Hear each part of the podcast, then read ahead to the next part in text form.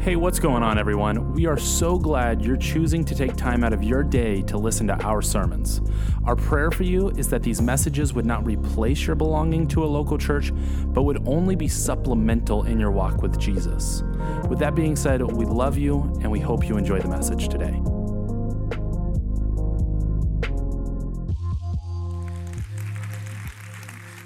So that will air Christmas morning. We can't wait to share that with you guys. We've been working hard on that. Jonathan and his team have been putting that together. Can you guys help me thank Jonathan Mondragon for piecing that together?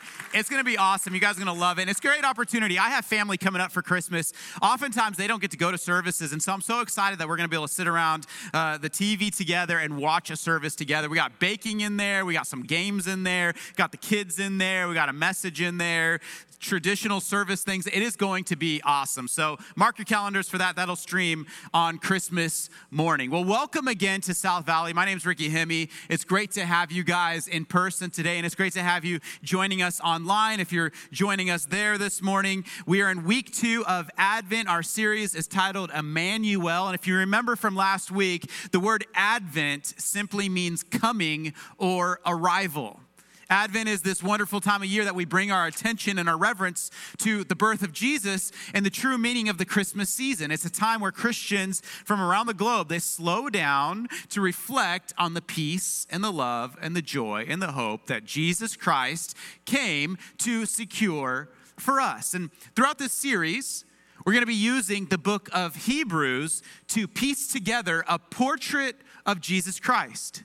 And we chose Hebrews because you'd be hard pressed to find a greater Christology in all of Scripture than the one presented here. If you want to know who Jesus is and why Jesus came, there really, Hebrews is one of the greatest books in the entire Bible to explain that to us. It's a sermon written to call attention to the supremacy of Jesus Christ. It's a commentary on the Old Testament and a reminder that Jesus is greater than everyone and everything that came before him. He's greater than the angels, he's greater than the prophets, he's greater than the priests, he's greater than the kings of old, he's greater than every old covenant institution, including the sacrificial system and the temple itself. The book of Hebrews is written to declare Jesus Christ is supreme. And the reason that message was so important is because there was a temptation during this time to think that maybe there's a better option out there than Jesus. Maybe we need to go back to the old ways. Maybe maybe Jesus isn't the right way. Maybe Jesus isn't supreme. And so what he's doing in the book of Hebrews is he's showing how every single system, every single priest, every single thing came up short and how Jesus perfectly fulfills everything God promised. God came to us in the flesh, in the person of Jesus Christ. Can I get an amen? So the Christmas season is a big deal.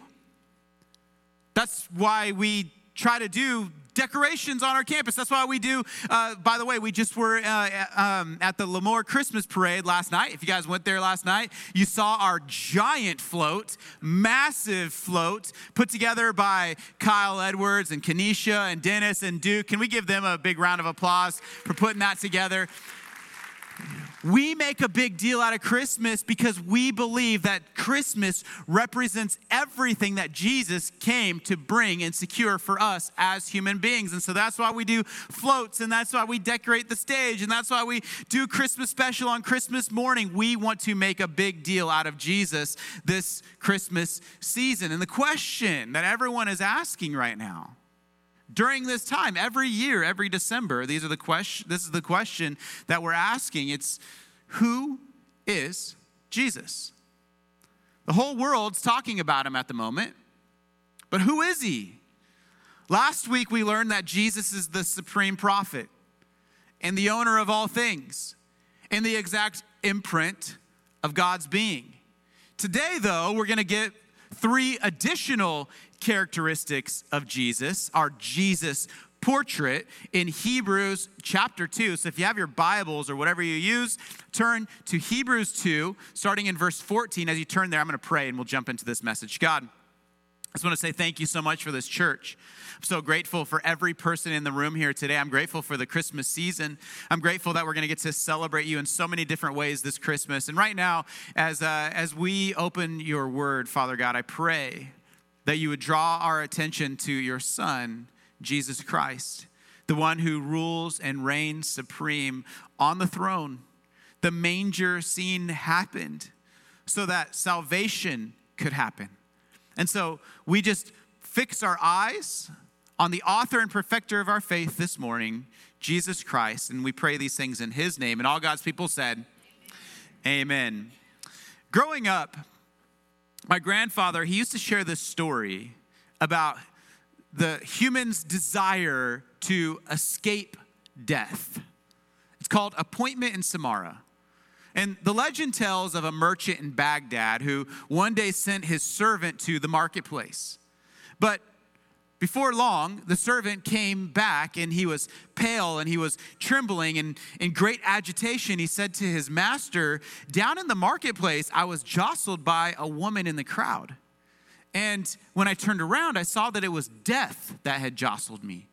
And she looked up at me and she made this threatening gesture at me. And, and so, Master, please let me borrow your horse, for I must hasten and run away to avoid her. I'll ride to Samarra and I'll hide from her, and death won't find me.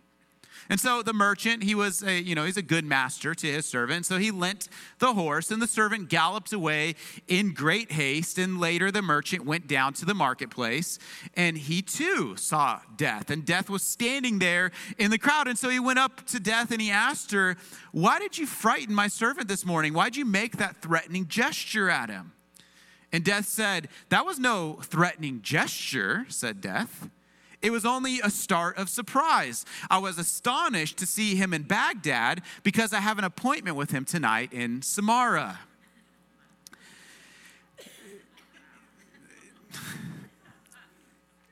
Euripides the poet calls death the debt we all must pay.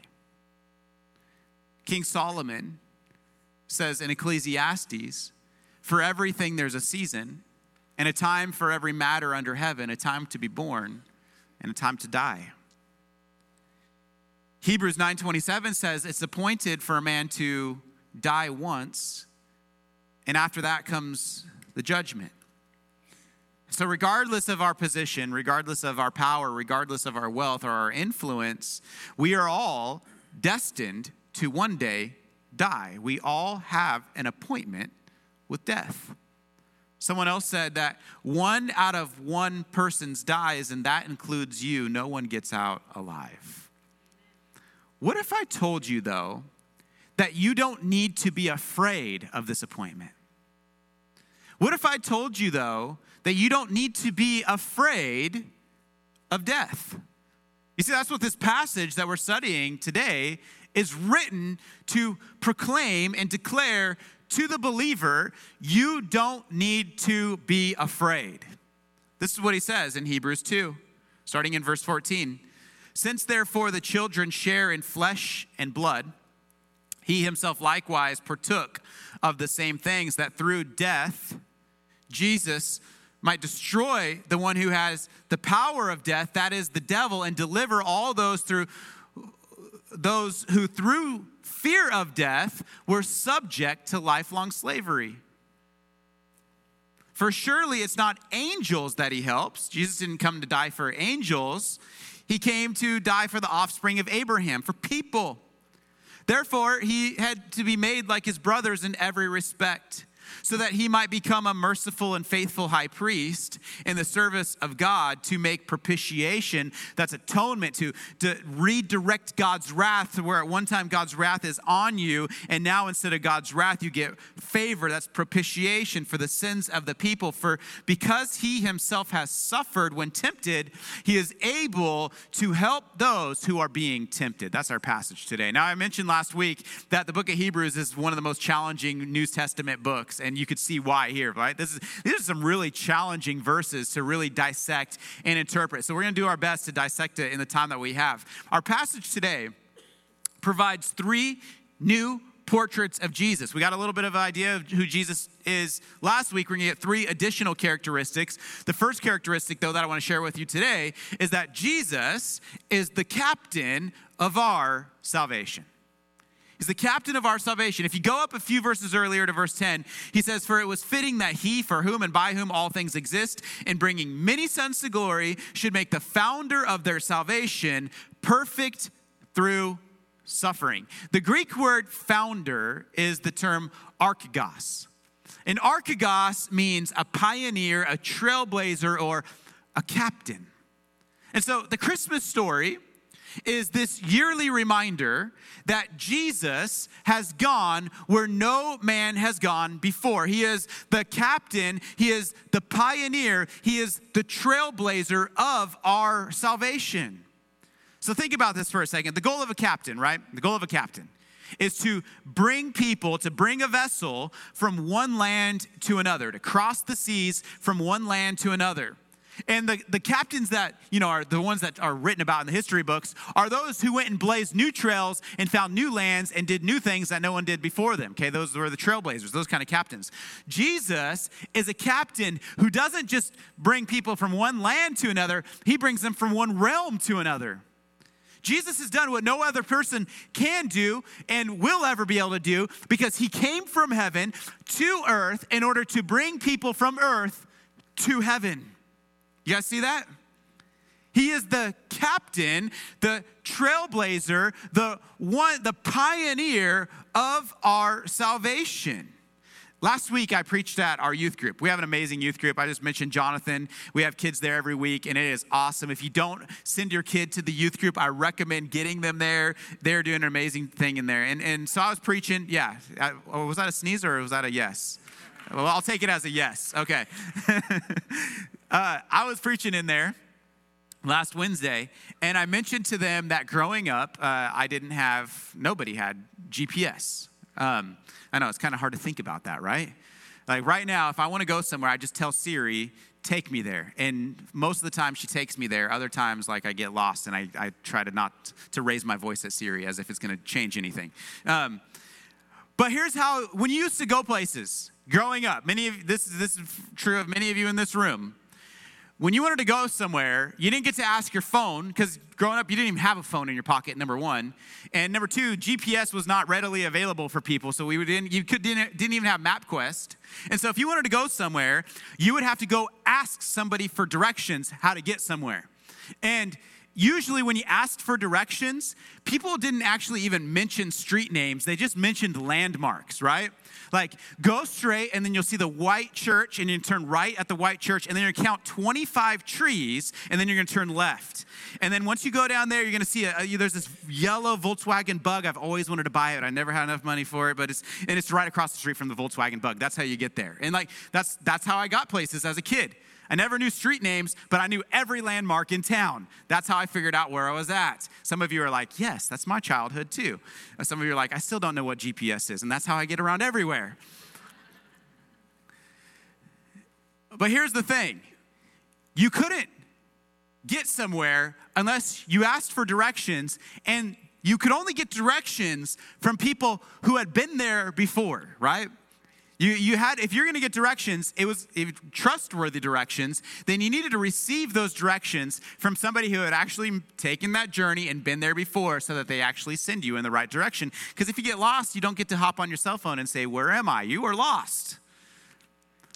Jesus is the only one who knows the direction to heaven because Jesus is the only one who is actually from heaven. He's the only one from heaven. He came from heaven to earth to give direction and make a way and blaze a path and captain a ship to bring many people with him back to the Father. Jesus is the captain of our salvation. He has authority to chart a path from earth to heaven because he's the only one who knows the way. He's not a created being, he's the eternal Son of God. He said goodbye to the Father for a season. He left behind his pristine home in heaven. He took on flesh, became a human being just like us, lived among us, was born in a manger, lived a life we couldn't live, died a death we, that we deserve to die. And his message was, I can get you home. Just believe in me, trust me, and I will get you there. And this is mind blowing because every religion on the planet is about us getting to God on our own. Can I do enough good things? Can I do enough to outweigh the bad in my life? Can I get God's attention? Can I can I do this? Can I build a mosque? Can I do a you know a trip to the Holy Land? Can I you know sponsor this or get get rid of that or or do practice penance? Say Hail Marys. What can I do for God to actually look at me and notice me and care about me and secure my salvation? What can I do? And, and, and every religion on the planet is, real, well, you know, hopefully it works out for you, you know. I sure hope it works out. And some religions will say, well, if it doesn't work out, at least, you know, there's purgatory, and you might only spend a couple million years there. And then, you know, you might be able to get out. If your family loves you back home and they're doing things on your behalf, then you might be able to get out earlier. Christmas is a declaration. We can't get to God. Doesn't matter how much penance you do. Doesn't matter how many travels to some holy temple or land you make.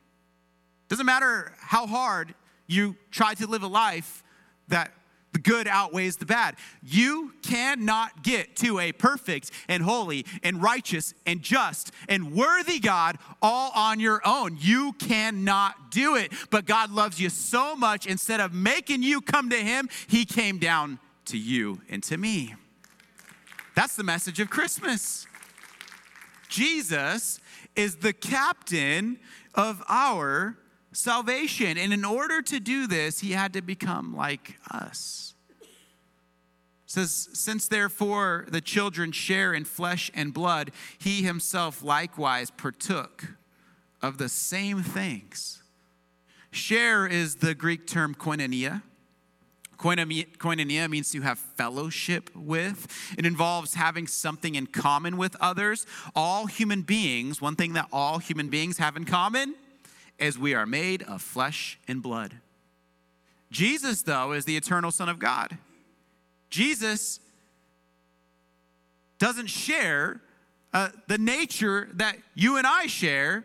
And so he took on, Christ partook of our nature. He willingly took hold of something which did not naturally belong to him in order to blaze a trail for us, Jesus became like us. C.S. Lewis says, The Son of God became a man in, in order to enable men to become sons of God. He is the captain of our salvation, which leads to point number two. And that's that Jesus is our champion over Satan and death. I know that Christmas is not usually a time where we talk about death. Okay, I get that. And so I was actually going to preach this sermon on candlelight service. And I'm like, ah, oh, that's probably a little too heavy for candlelight. And so I saved it for you guys. You guys, you get, you get it today instead. So I'll, I'll preach a little lighter message at candlelight. But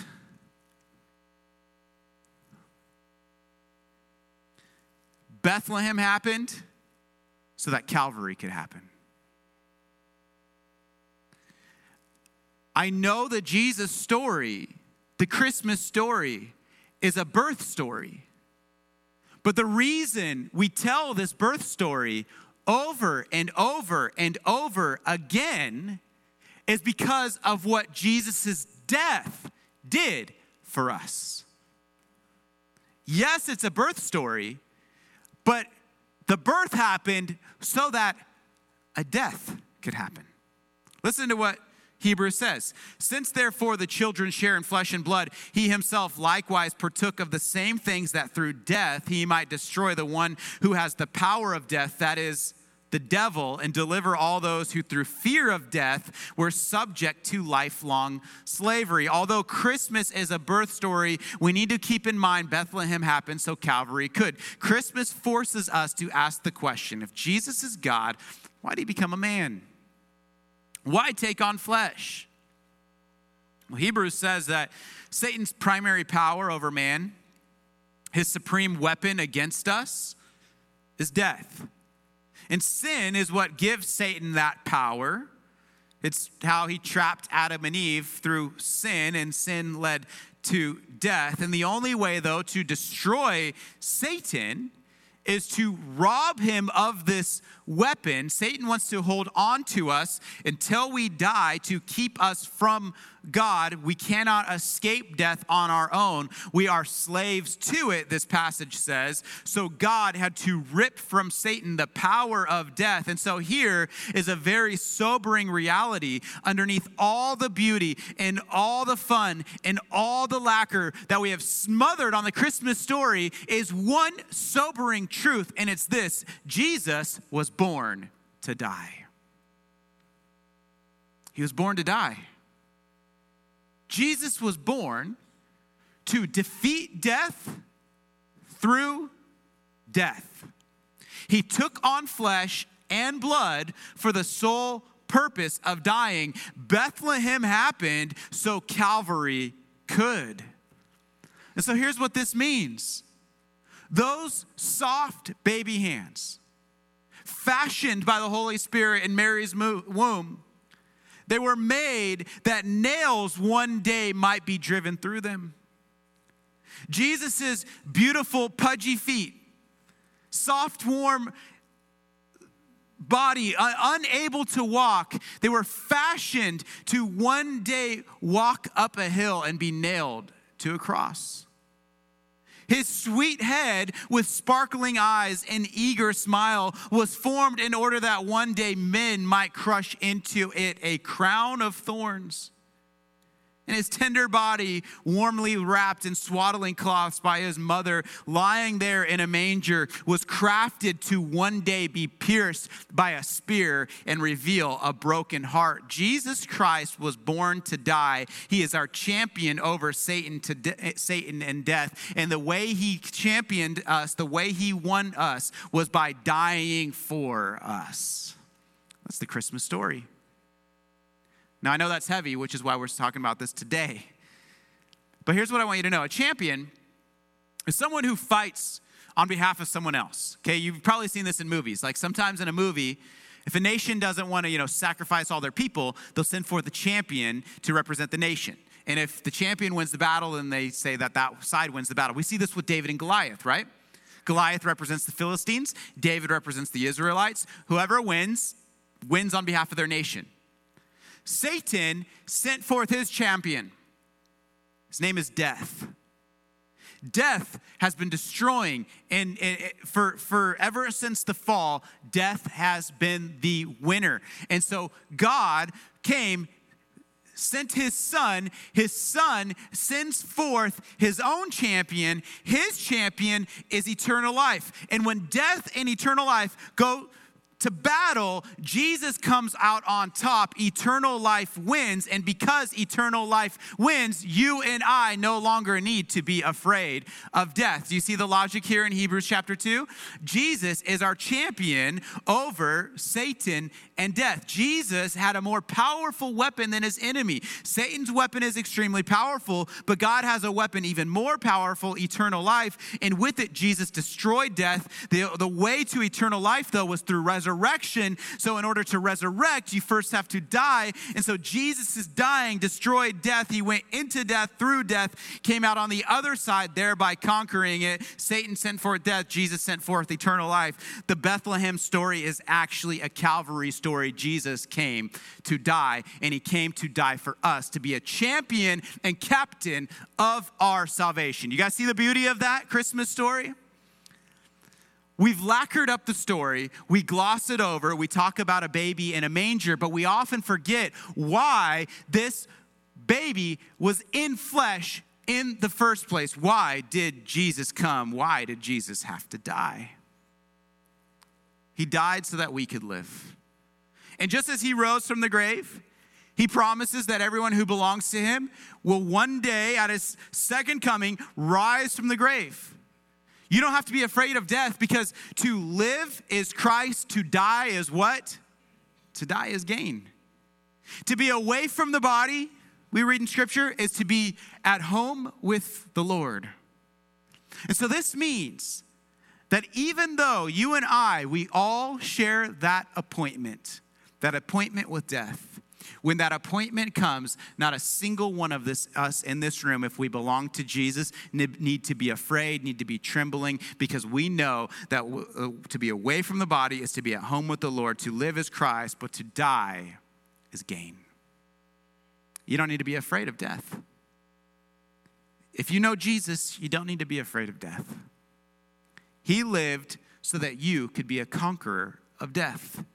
But there's one more final portrait that we see in this passage, and that is that Jesus is our sympathizer. Listen to verses 17 through 18.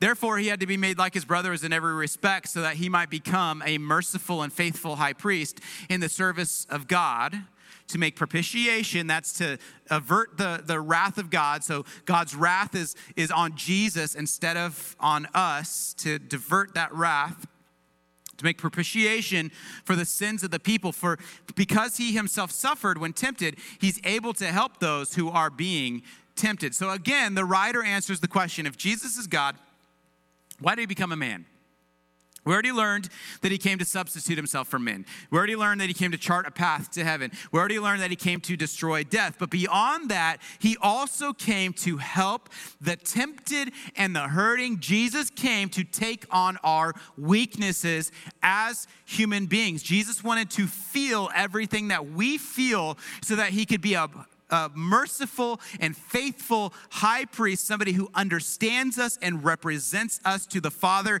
He came not only to save us, but to sympathize with us. And here's what this means for you today Jesus understands you.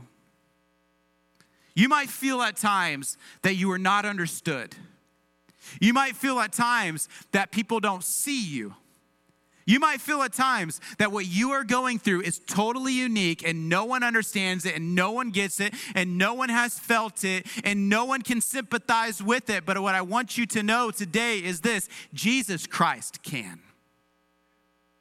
He took on flesh not just to save you, but to sympathize with you. You know what it's like to be stabbed in the back. So does Jesus. You know what it's like to have pain in your body. So does Jesus. You know what it's like to be anxious. You know what it's like to be afraid.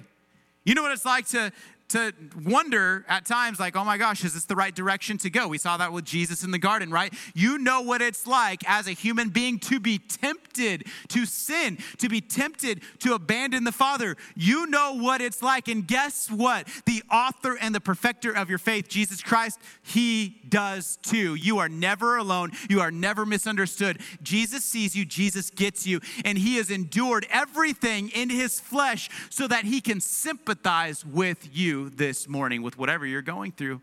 He cares. He sees, He cares, He understands. So, what this means is that whatever you're going through, you could be reminded Jesus has been there before. You can get down on your knees when the going gets tough and you can pray, Lord, you know what you went through when you were here, and I'm going through it now. And He will say, Yes, I know, because yes, He understands. When you go through something hard, Jesus understands. And here's the thing the reason this is a message of hope is because when we're going through hard things, we want somebody who has also gone through hard things to talk to, right? Jesus has gone through it all. Jesus knows what it's like to be single. Jesus knows what it's like to be homeless. Jesus knows what it's like when all of his friends and all the local rabbis were going off to school and getting these awesome jobs and getting their homes and, and doing all of those things. Jesus had no, no job, no home, despised by his friends, despised by most of his family, as even his brothers and sisters. They didn't believe in him until after his resurrection. Jesus was also nailed to a cross, falsely accused. He, he sweat drops of blood in the garden. He was a virgin. Okay, he, he, he was a virgin. He, he didn't have a wife. He didn't have kids. Okay, he didn't have most of the pleasures that you and I, as human beings, get to experience. He for, forwent all of these things. He put them aside. He left his pristine, perfect home in heaven. He came, he was born as a peasant in a manger. Guys, I don't know when the last time was that you went into an animal environment with chickens and cows and, and hay. It stinks. You would never in a million years set your baby in a manger surrounded by animals the moment the baby came out of the mother. You would never do that. That's disgusting. That's what Jesus was born into. And not into a palace, not into richness, not even to a family that had a good career. We don't even know his, his earthly father, Joseph, he's out of the picture at some point. So then Mary is raising Jesus by herself. She has other kids too. She's poor. Jesus is poor. He gets it. You guys think you're going through something hard? Jesus has gone through everything and it's been so much harder and it's been so much greater. And, and Satan, here's the other thing Satan, he, you know, he sends forth demons and all that stuff to tempt us and distract us and pull us away. Jesus was attacked daily by Satan himself. He was tempted, like, hey, I know you're hungry, you haven't eaten in all these days, and you're out here in the wilderness. Why don't you just turn these stones to bread and, and have a meal? Jesus says, Man shall not live by bread alone, but by every word that comes from the mouth of God. Jesus knows temptation. You see, temptation is this thing in us where we are wooed to go our own way, to stop trusting in God's provision, to stop trusting in God's word, and to do things our own way. But it's actually when we give into temptation, we're actually choosing to trust Satan's provision and Satan's way instead of God's way. And that's what temptation is in our lives. We've all been there, we've all given into temptation. But Jesus, what's so different about him is that although he's been tempted in every way that you and I have been, never sinned. A perfect rep- representative took on flesh to be a captain of our salvation, took on flesh to be our champion over Satan, sin, and death, took on flesh to be our great sympathizer. He knows what it's like to be angry, he knows what it's like to be tempted, he knows what it's like to be stabbed in the back, to be dirty, to be sick, to feel pain, to be tired, to be hungry, stressed, and anxious. John MacArthur says he was hungry, he was thirsty. Was overcome with fatigue. He slept. He was taught. He grew. He loved. He was astonished. He was glad, he was angry, he was indignant, he was sarcastic, he was grieved, he was troubled, he was overcome by future events, he exercised faith, he read the scriptures, he prayed. He was saddened to see his friends hurting and he cried when his heart ached. Jesus experienced what you and I experience. He understands because he took on flesh. There will be a time, though, in your life where you're tempted, like the Hebrews, to believe that Jesus is not, not enough. The book of Hebrews in this Advent series is a declaration that Jesus is worthy of it all. He's worthy of your worship, He's worthy of your time, He's worthy of your devotion. And if you're struggling and if you're hurting and if you're feeling backed into a corner and you're feeling misunderstood and unseen, you can bring your stuff to Him and He sees and He understands and He gets you better than anybody else because He's been there, He's done that, He knows what you're going through. And you know what he is? Your high priest. He is interceding on your behalf in the presence of the Father. Right now, Jesus is seated at the right hand of God the Father, and he is praying for you. And he is lifting up your concerns to God. And he has your back in the throne room of God and he's interceding. Okay, that, you don't have a priest because Jesus is your priest. You bring it to Jesus, Jesus brings it to the Father, and I'm just going to tell you right now, Jesus is the only kind of priest that you can really trust because Jesus has been to heaven, come to earth, and he's back in heaven, seated at the right hand of God. You can bring it to him, and he will bring it to the Father, and he will come through for you. Some of you today, you think, you know what? I don't even know about this religion thing because I just don't even know if God will hear me or do anything about my circumstances or understand what I'm going through. Yes, He will. He will. He can get you through this. He can be your captain. And so, uh, three ways to apply today's message. Number one, trust your captain. Trust your captain today.